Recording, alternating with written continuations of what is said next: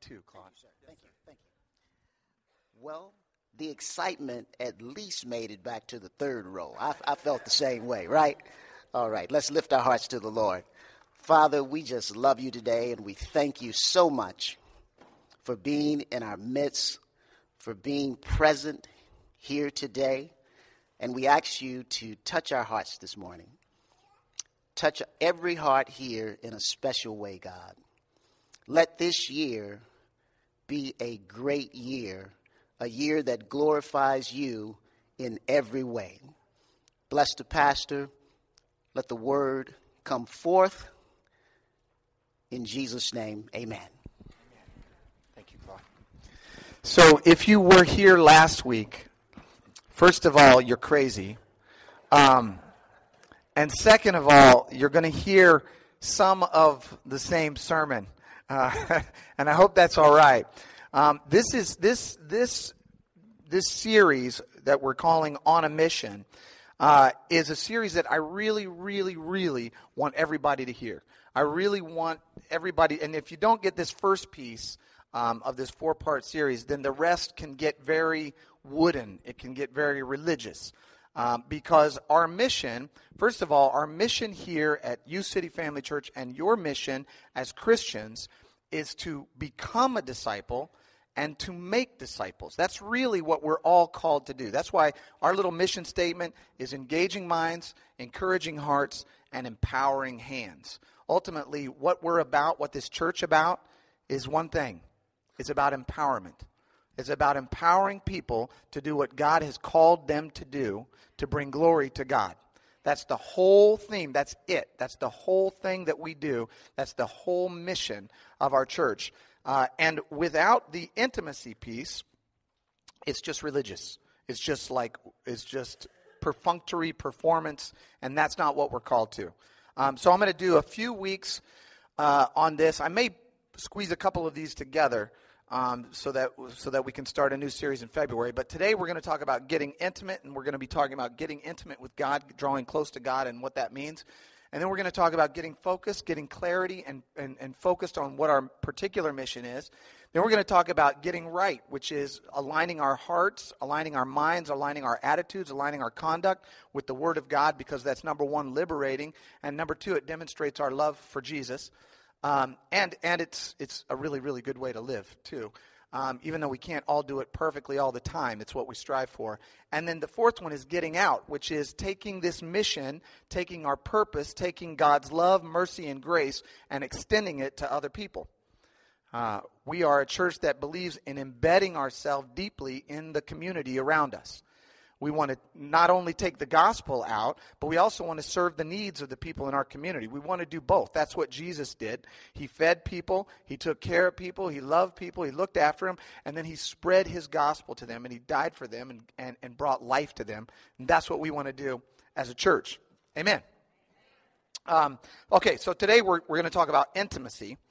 Um, and our mission has to begin with drawing close to the mission giver. Um, the apostles, those who followed Jesus, if you'll recall, spent years right next to him, like physically next to him. They ate with him, they talked with him, they laughed with him, they, they slept out in the wilderness next to him, they camped out with him, they spent time drawing close to Jesus. And as a result of that closeness, they gleaned the power, they gleaned the, the information, they gleaned what they needed to glean from him so that when he left, they could go out and do the mission to which he called them. So we want to we want to do that ourselves here. We want to draw close to the mission giver today. And I'm going to start with a quote uh, from a guy named John Piper. Last Sunday, I gave this quote at the end of the service, and uh, there were some young high schoolers here from East Peoria. East Peoria, they pointed out, not just Peoria, East Peoria. And and when I when I gave this John Piper quote, man, they all got really excited. They were all sitting right on the second row, and I was like, oh, you guys like that? Do you like that quote? I'm going to put that at the beginning next Sunday. So here it is. John Piper says, if you don't feel strong desires for the manifestation of the glory of God, it is not because you have drunk deeply and are satisfied. It is because you have nibbled so long at the table of the world. Your soul is stuffed with small things, and there is no room for the great. Yeah. Thank you, John Piper. I appreciate. Uh, it, you know, when you when you're nibbling on like little things, you don't have room for the great. And and a lot of us, it's not that our hearts are full with God; it's that our hearts are full with piddly, trivial things, and there's no room for the expansive greatness of God's power and love and mercy in our lives. What I like about that quote too is is that it describes intimacy in the way that I understand it as well. It, it says that your intimacy with God creates a desire for even greater intimacy. In other words, you don't fill up, you want more. Your intimacy creates a it generates a desire for greater intimacy. Your your drinking after the, the love and the mercy of God's fountain makes you thirsty for more. When you're eating at the banquet table of God's love, it makes you hungry for more. Um, we don't fill up. The more we are with Him, the more we want Him. So think today in your mind's eye, just do a little exercise with me, all right? Think of your closest friend. Think of your closest confidant, the one person in life that you trust the most. Think of the person with whom you share your deepest secrets. Now, I know some of you share your deepest secrets on Facebook, so that's not what I'm talking about. Okay? um, the one person that if you were stranded on a desert island, that's the person that you would want with you. Who is that person? And it can't be a pet, it has to be a human being, okay? Especially not a cat. Cats are the spawn of Satan. We all know that. Um, Sorry. Whoever that person is for you, whoever that person that is that intimate person, right? That is the person that you have allowed into your heart. The word intimate actually comes from the same root as the word interior. You have allowed some person, or if you haven't, then, then I would encourage you to at some point in your life, allow some person to penetrate that membrane between your soul and the rest of the world and find a home inside of you, and you find a home inside of them. Some of you know exactly what I'm talking about because you've done that. You've, you've opened your heart to someone, or maybe it's a parent, or maybe it's just a very good friend, or, or a, um, a spouse, or something like that. And so we see a picture of intimacy in our relationships, and the scripture is calling us to that same kind of intimacy with the Almighty Creator of the universe. Um, we. Um, there's a picture of our Christmas tree uh, here. We, we, we went on vacation this year, and um, there's really, there really is. Now, okay. Um, it's the next picture there. Yeah. So, there it is. Um, don't judge me because our Christmas tree is up, okay? It's still up. But um, the thing with this Christmas tree, and, and Jameson, my, my little my little five year old, and my wife and I were all talking about this, because he doesn't want the Christmas tree to come down. He thinks the Christmas tree should stay up, and so far he's winning. Um, but I was trying to explain to him. I said, "Listen, the Christmas tree it looks pretty, right? There, the, the the lights are still on it, the decorations are still on it. It actually still smells nice. And if you just look at it, it looks good, right? And if you drive by our house at night and the lights are on, you know, it sort of sparkles and twinkles and it looks nice. But the truth of the matter is that tree is dead. Okay? That tree will never will never produce another bud. It will never produce another pine needle. It will never produce another branch. That tree is dead. Why? Because it is totally cut off from the source of life. It's cut off from the sustenance that it would receive through the root system. It's cut off from the nourishment of the ground around it and the water that it would have received. It's totally cut off from the nutrients that it needs to survive. So even though it looks good, it's dead. Now, how does this Christmas tree translate? if there's a part of your life, and I think probably if we're all honest with ourselves, we would, we would all admit there are parts of our life that, although ostensibly they are going fine, everything seems okay, everything is looking okay, no one really knows that there's a crack in the army, somewhere down in our hearts, there's a passion missing or there's a, a, deadness or a listlessness in our heart, in our spirit about some aspect of our life. It may be at our job, it may be in a relationship, it may be at our school, it may be that our pursuit of a career is not where it, where we want it to be, and there's a lack of excitement, there's a lack of vigor, there's a lack of passion. Does that does anybody experience that in any area of their life? Because if I experience it, I know you experience it because I'm like a I'm like, you know, I've got all pistons firing most of the time. But even I can say, man, I know there are parts of me that are just they're not they're not energized, they're not strengthened, they're not flowing with the power that I believe God has for us. And the reason is is because that that part of our life, perhaps we have not allowed God to invade that part of our life. And so that part of our life is not nourished, it's not got sustenance, it's not getting the nutrients that it needs from the Holy Spirit. Listen to what uh, Jesus says about this intimacy idea. On John 15, he says, Abide in me, and I in you. As the branch cannot bear fruit by itself unless it abides in the vine, neither can you unless you abide in me. He says, I am the vine, and you are the branches. Whoever abides in me and I in him. So he's talking about intimacy. I in you and you in me. Whoever abides in me and I in him, he it is that bears much fruit, for apart from me, you can do nothing. What is he saying? He's saying, get intimate with me.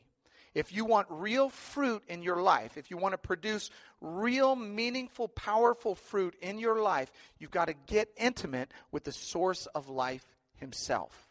Draw close to me, and I will draw close to you, the scripture says. As the deer pants for the water, the psalm says, so my soul longs after you, O Lord. Reach after God. Find that intimacy with God. Um, so, as we start this year, I want to challenge each and every one of you. If there's a part of you that is not alive, if there's a part of you that is passionless and listless and not, not producing the kind of fruit that, that, that God really wants, I want to invite you to invite God into that part of your life. And I'm going to talk a little bit more about it because I know that's sort of a, a big, overarching uh, statement. But, but the statement is this get intimate with God. Get intimate with God this year. Um, Acts says, Acts 17 says, God is not far from us. It says, He in, in Him we live and we move and we have our being. That means that the Spirit of God is in us and with us and among us at all times. He's closer than your next breath. So you may say, okay, good, got it. Let's get intimate with God. Hurrah. How do we do this? Um, the first thing I want to say is that true intimacy begins with true identification. True intimacy begins with true identification. If you're taking notes, write that one down. True intimacy begins with true identification. What do I mean?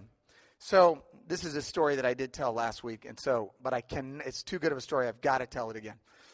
So a few weeks ago, I was driving my car up by the St. Louis Art Museum, and I think I had the boys with me, and we were driving up there by the by the art museum, and I pull up to a stop sign, and across the street from the other side pulls up another car. Okay, and it's a white Pontiac Firebird, a Firebird from the mid 80s. Okay? It's got big wheels. It's kind of sitting low to the ground.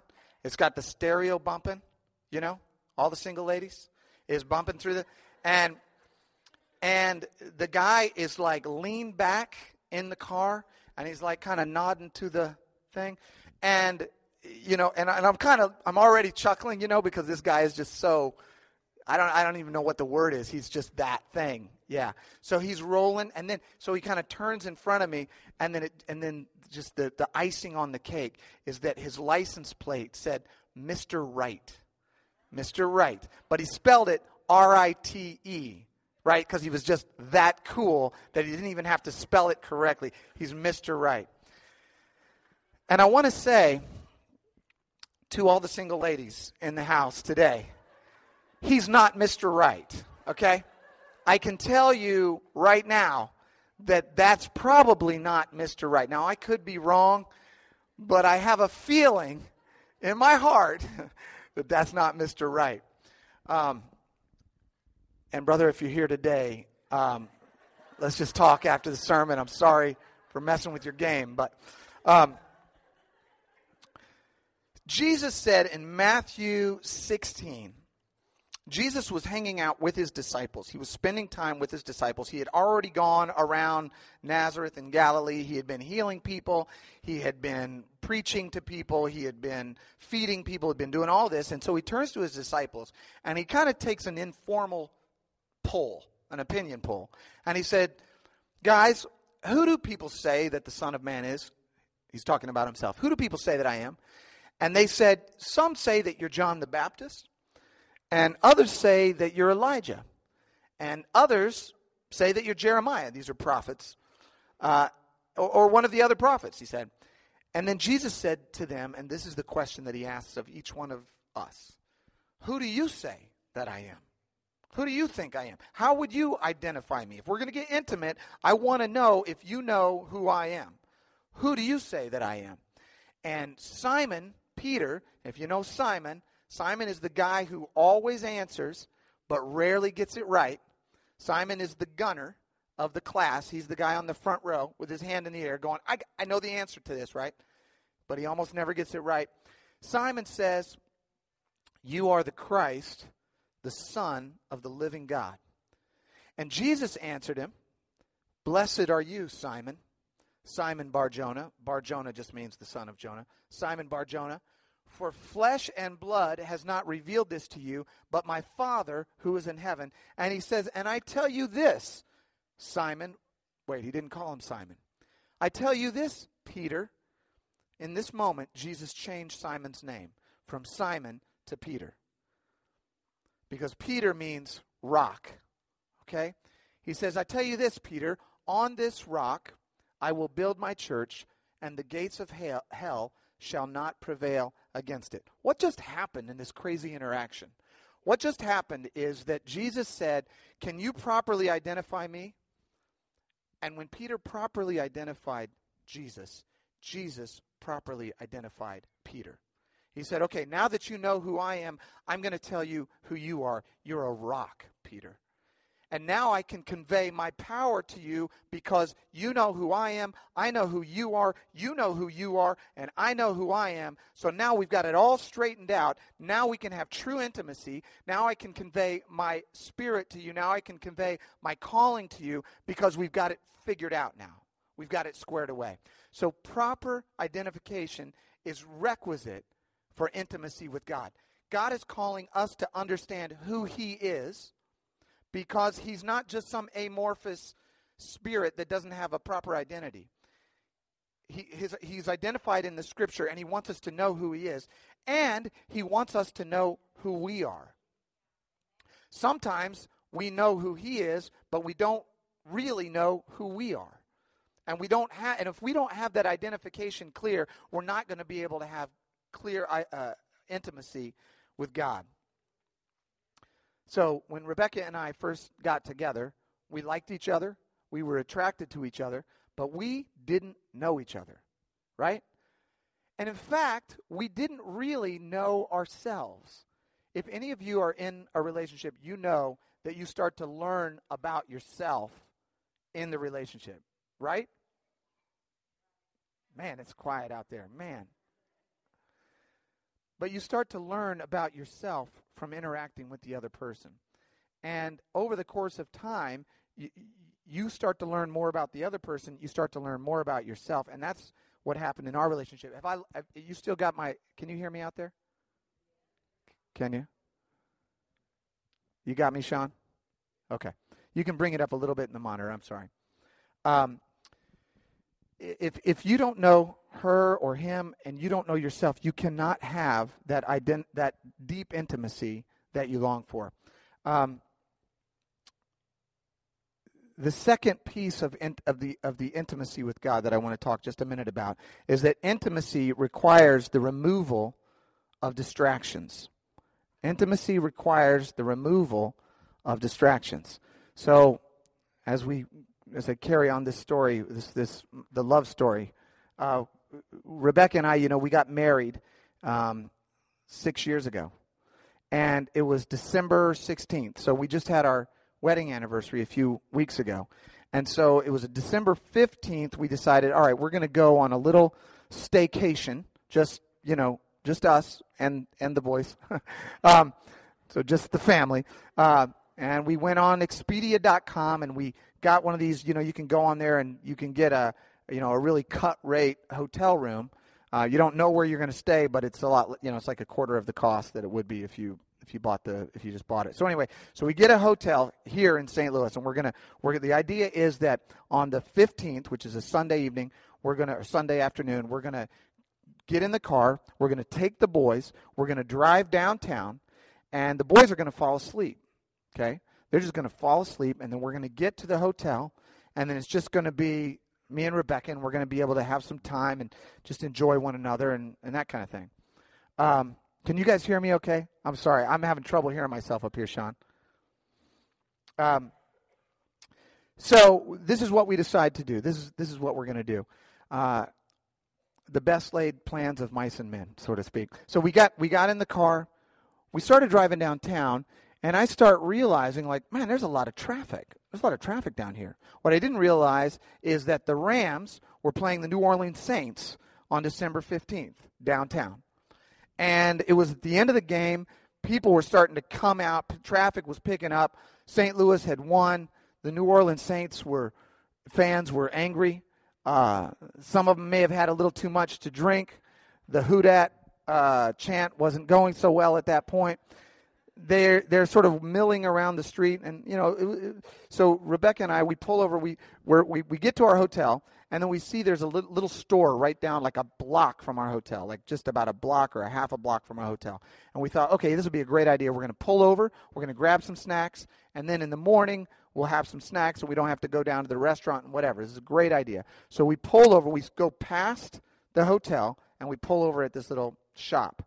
Well, you guys know that downtown St. Louis, it's all one way streets, right? So if you start going one way, you're going to keep going that way for a while. Um, so we pull over. I run in, grab the snacks, come back out. Everything's cool. And so we're like, okay, so all I need to do is just turn around because that's the hotel right there. Just turn around and we'll just, the boys are starting to fade off to sleep. Everything is like clockwork, okay? But the problem is, one way, now there's traffic snarling everywhere. We can't get around. So, I mean, we start going this way, and I, the hotel just keeps going further and further and further away. So I'm trying to cut this way and that way, and we, it's just not, it's not happening.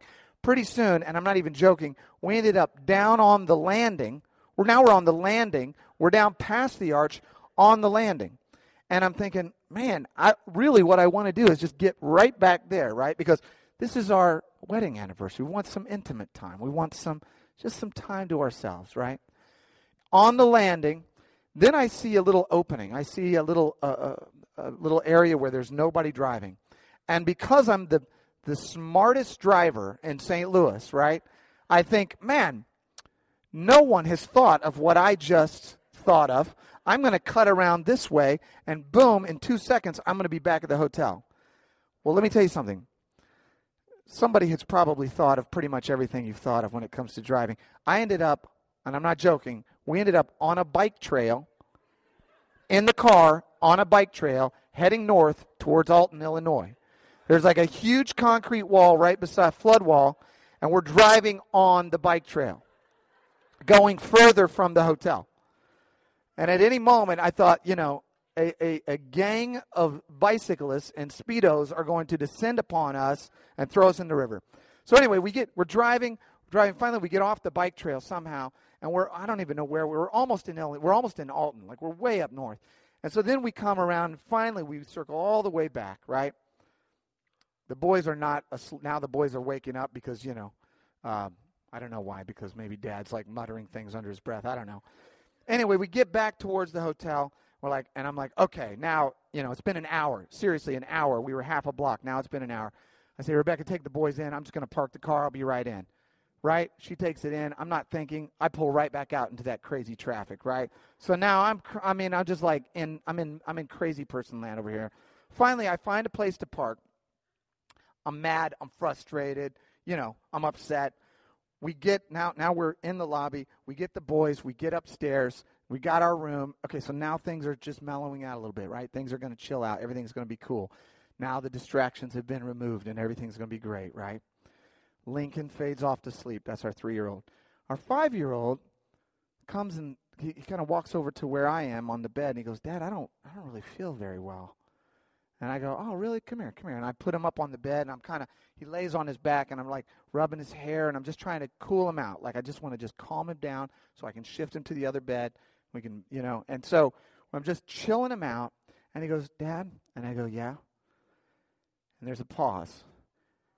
And then everything that was in his stomach from the last three days went flying directly up towards the ceiling of the hotel, formed a massive umbrella, and fell back down onto the two of us. And I mean, I'm not like, I don't mean a little bit, I mean, I can't, I don't want to get, yeah, okay, I'll, I'll leave it at that. Old Faithful is the thing that came to mind. I mean, it was it was so gross. And so we get him, we put him in the bathtub. I mean, you know, do you know that I didn't feel particularly intimate by that point? Um, because intimacy requires the removal of distractions. In, in, in Mark chapter 4, Jesus says to his disciples, He says, Listen, a sower went out to sow, and as he sowed, some seed that fell along the path, some seed fell along the path, and the birds came and devoured it. Other seed fell on rocky ground where it did not have much soil, and immediately it sprang up, since it had no depth of soil. And when the sun rose, it was scorched, and since it had no root, it withered away. Other seed fell among thorns, and the thorns grew up and choked it out, and it yielded no grain. And other seeds, he says, fell into good soil and produced grain growing up and increasing and yielding thirtyfold and sixtyfold and a hundredfold. And he said, Who he who has ears, let him hear. What is Jesus saying? He's saying, if you really want the word that I'm giving to you to take root, you've got to prepare the soil of your heart. You've got to remove the distractions. You've got to remove those things that are in your heart already, those weeds that have sprouted up in your heart and are choking out the true word of God. You've got to remove those. If your heart is hard, you've got to you've got to cultivate that heart. You've got to work and make the soil good so that it can be receptive to the word of God as he plants it into your heart. You've got to remove, you've got to cultivate it. You've got to fertilize it. You've got to you, you think of your heart as a garden and, and you want to have God in there, you've got to cultivate and, and, and, and you, you, you've got to nourish your heart. Um, down in Phoenix, when we were down there for the holidays, um, my little boys and their cousin came walking into the house. We were at my mom's house, and they come walking in the house, and they've got these huge oranges in their hands. This is out of my, out of my mom's house. And I turned to my mom because I go, Where are those oranges from? And she said, Oh, that's from our orange tree at my orange tree out in the backyard. Well, I used to live at this house, you know, and I, you know, I don't remember. I mean, I do remember an orange tree, but the oranges that it produced were like these little tiny, like just these little tiny raisins of an orange. I mean, they had an orange color, but they, they didn't look like that, okay? And I said, Well, what happened? She said, Oh, yeah, we really started to fertilize that tree. And now this is what it's producing. So that's what Jesus is saying. He's saying, if you want real fruit to be produced in your life, you've got to work that garden. You've got to nourish it. You've got to fertilize it with the with prayer and with scripture so that it can produce the kind of fruit through intimacy with me. It can produce the kind of fruit that I've called you to produce. Amen. At every wedding I officiate, I use the same line. I love this line. I use it every time. And I got it from my dad, and he used to say, The grass is always greener on the side that gets the water. Yeah, just let that one sink in. The grass is always greener on the side that gets the water. Whatever you're nourishing, whatever you're cultivating, whatever you're whatever you're working on, whatever you're gardening, that's what's going to grow.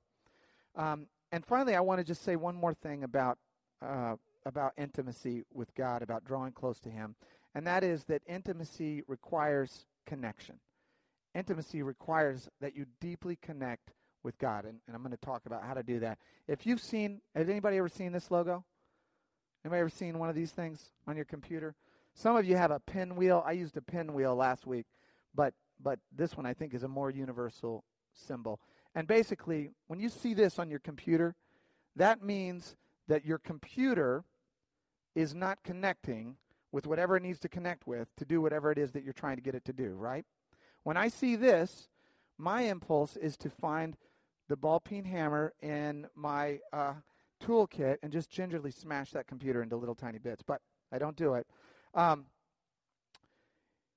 what this means is that you've got this computer, but it's it's not fulfilling the potential that it could fulfill. Right? It's not connecting. Somehow, something about your computer is not connecting with what it needs to connect to. Um, if everything is operating correctly, your computer, my computer, can connect to this international network of servers we call the cloud. Anybody ever heard of the cloud?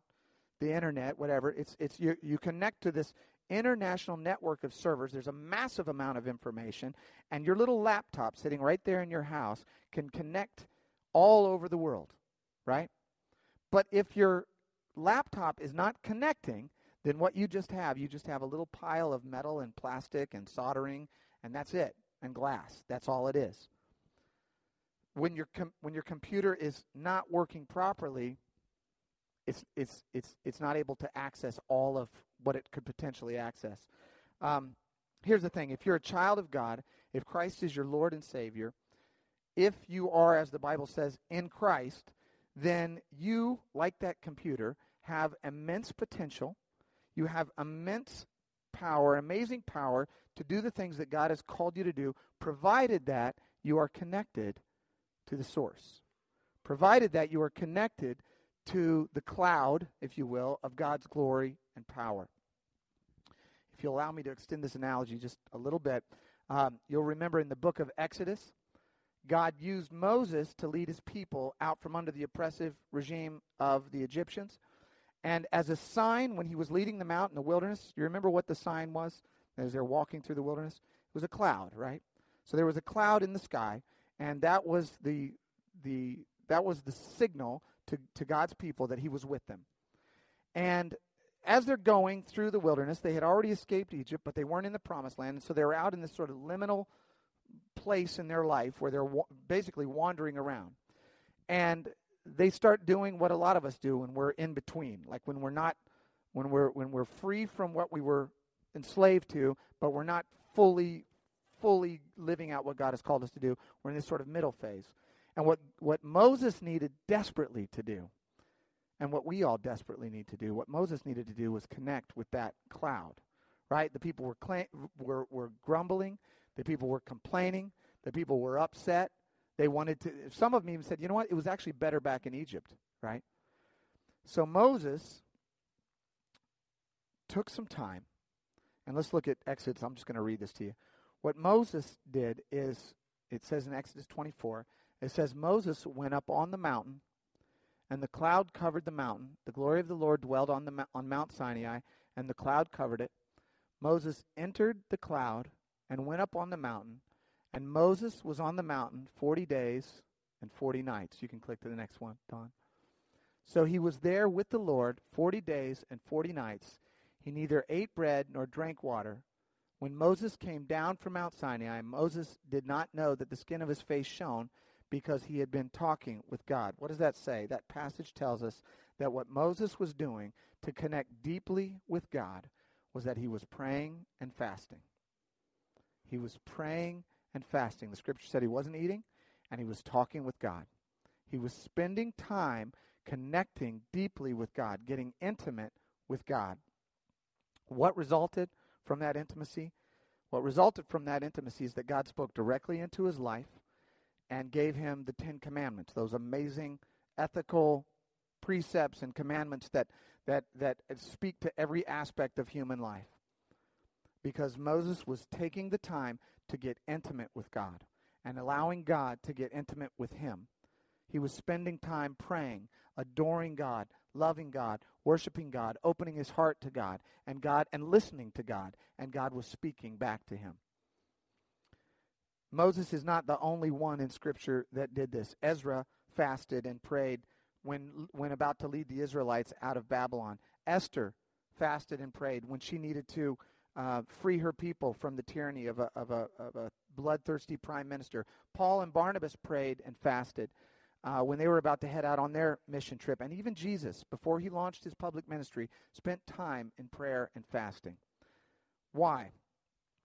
Because these ancient people understood something that in our sort of slick, fast paced, consumeristic age we might miss. And that is that the true source of our power comes from intimacy with God. Drawing close to God. Spending time getting close to God. I want to challenge you today with this, and I'm going to close. Jenna, if you want to come up and play. Um, the true source of your power is going to come from spending time with the Lord. If you're a person who desires a, a life of greater depth, a life of greater purpose, a life of deeper relationships, a life of deeper meaning, a life that is closer to what God would have you be. If you want, if you truly want your life to be different this year than last year, then let it start by drawing close to God. If you just want to get by, if you just want to just trudge through life, wander around in the wilderness of your life, this is not for you. This will this is you can just totally disregard this.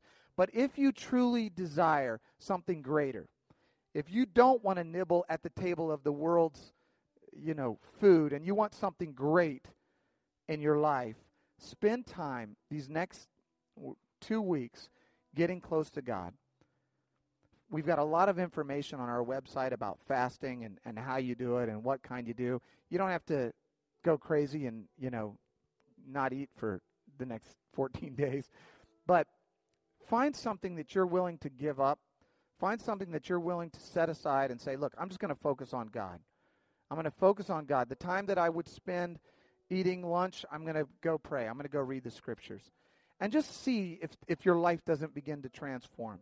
Just see if you don't if, if, your life doesn't begin to to reflect more closely what it means to love God. And just see if your life doesn't begin to bear greater fruit this year than ever before. I'm going to close with this passage from Isaiah. Isaiah basically gives us the result of fasting. When we do it with the true purpose of bringing God glory through service to others, this is what results. Isaiah 58 says, Then shall your light rise in the darkness, and your gloom will be as the noonday. And the Lord will guide you continually and satisfy your desire in scorched places, and he'll make your bones strong, and you shall be like a watered garden, like a spring of water whose waters do not fail. I want that for my life. Can you say amen? I want that for your life. I want that for our church. I want this church to be an oasis where people who are spiritually dying, starving, can come and find nourishment. They can come and find God. They can come and find comfort. They can come and find peace. They can come and find strength. And ultimately, they can become empowered to join us on the mission of bringing people into the love and the mercy and the grace of Jesus Christ. That's what I want for our church. That's what I want for you. Is somebody with me? Come on. Let me pray for you. Uh, and let's just pray that God will will speak directly into your heart today. That something about this sermon or something about his scripture will speak deeply and resonate deeply in your heart and will maybe just light the flame. Light or, or, or sort of breathe on that flame that might just be flickering down there and, and create in you a desire for a, a greater desire. It'll create in you a thirst for a greater thirst create in you a, a longing for a greater longing for God. Let me pray for you. Father, today we come before you. We just, we're imperfect. we've we've messed up. We've we we haven't done everything that you've called us to do. 2013 is gone, and we want this year to be different. We want to love you. We want to be close to you. We want to change our world, God. We really desperately want to change our world. We want to be game changers. We want to be world changers. We want to transform our community. And we, we know that we can't do that through the wooden, boring, tedious uh, acts of religion. We need to be deeply, deeply filled with your Spirit. And so, God, we long for you today. We reach out for you today. We ask you, Lord, to permeate our lives today. We ask you to soak, soak us in your Spirit today, God. Let us feel your love. Let us be nurtured and sustained by you. Let us abide deeply in your love as you abide in our hearts. We thank you for this. We worship and praise you today. In Jesus' name, amen. Let's all stand together. Can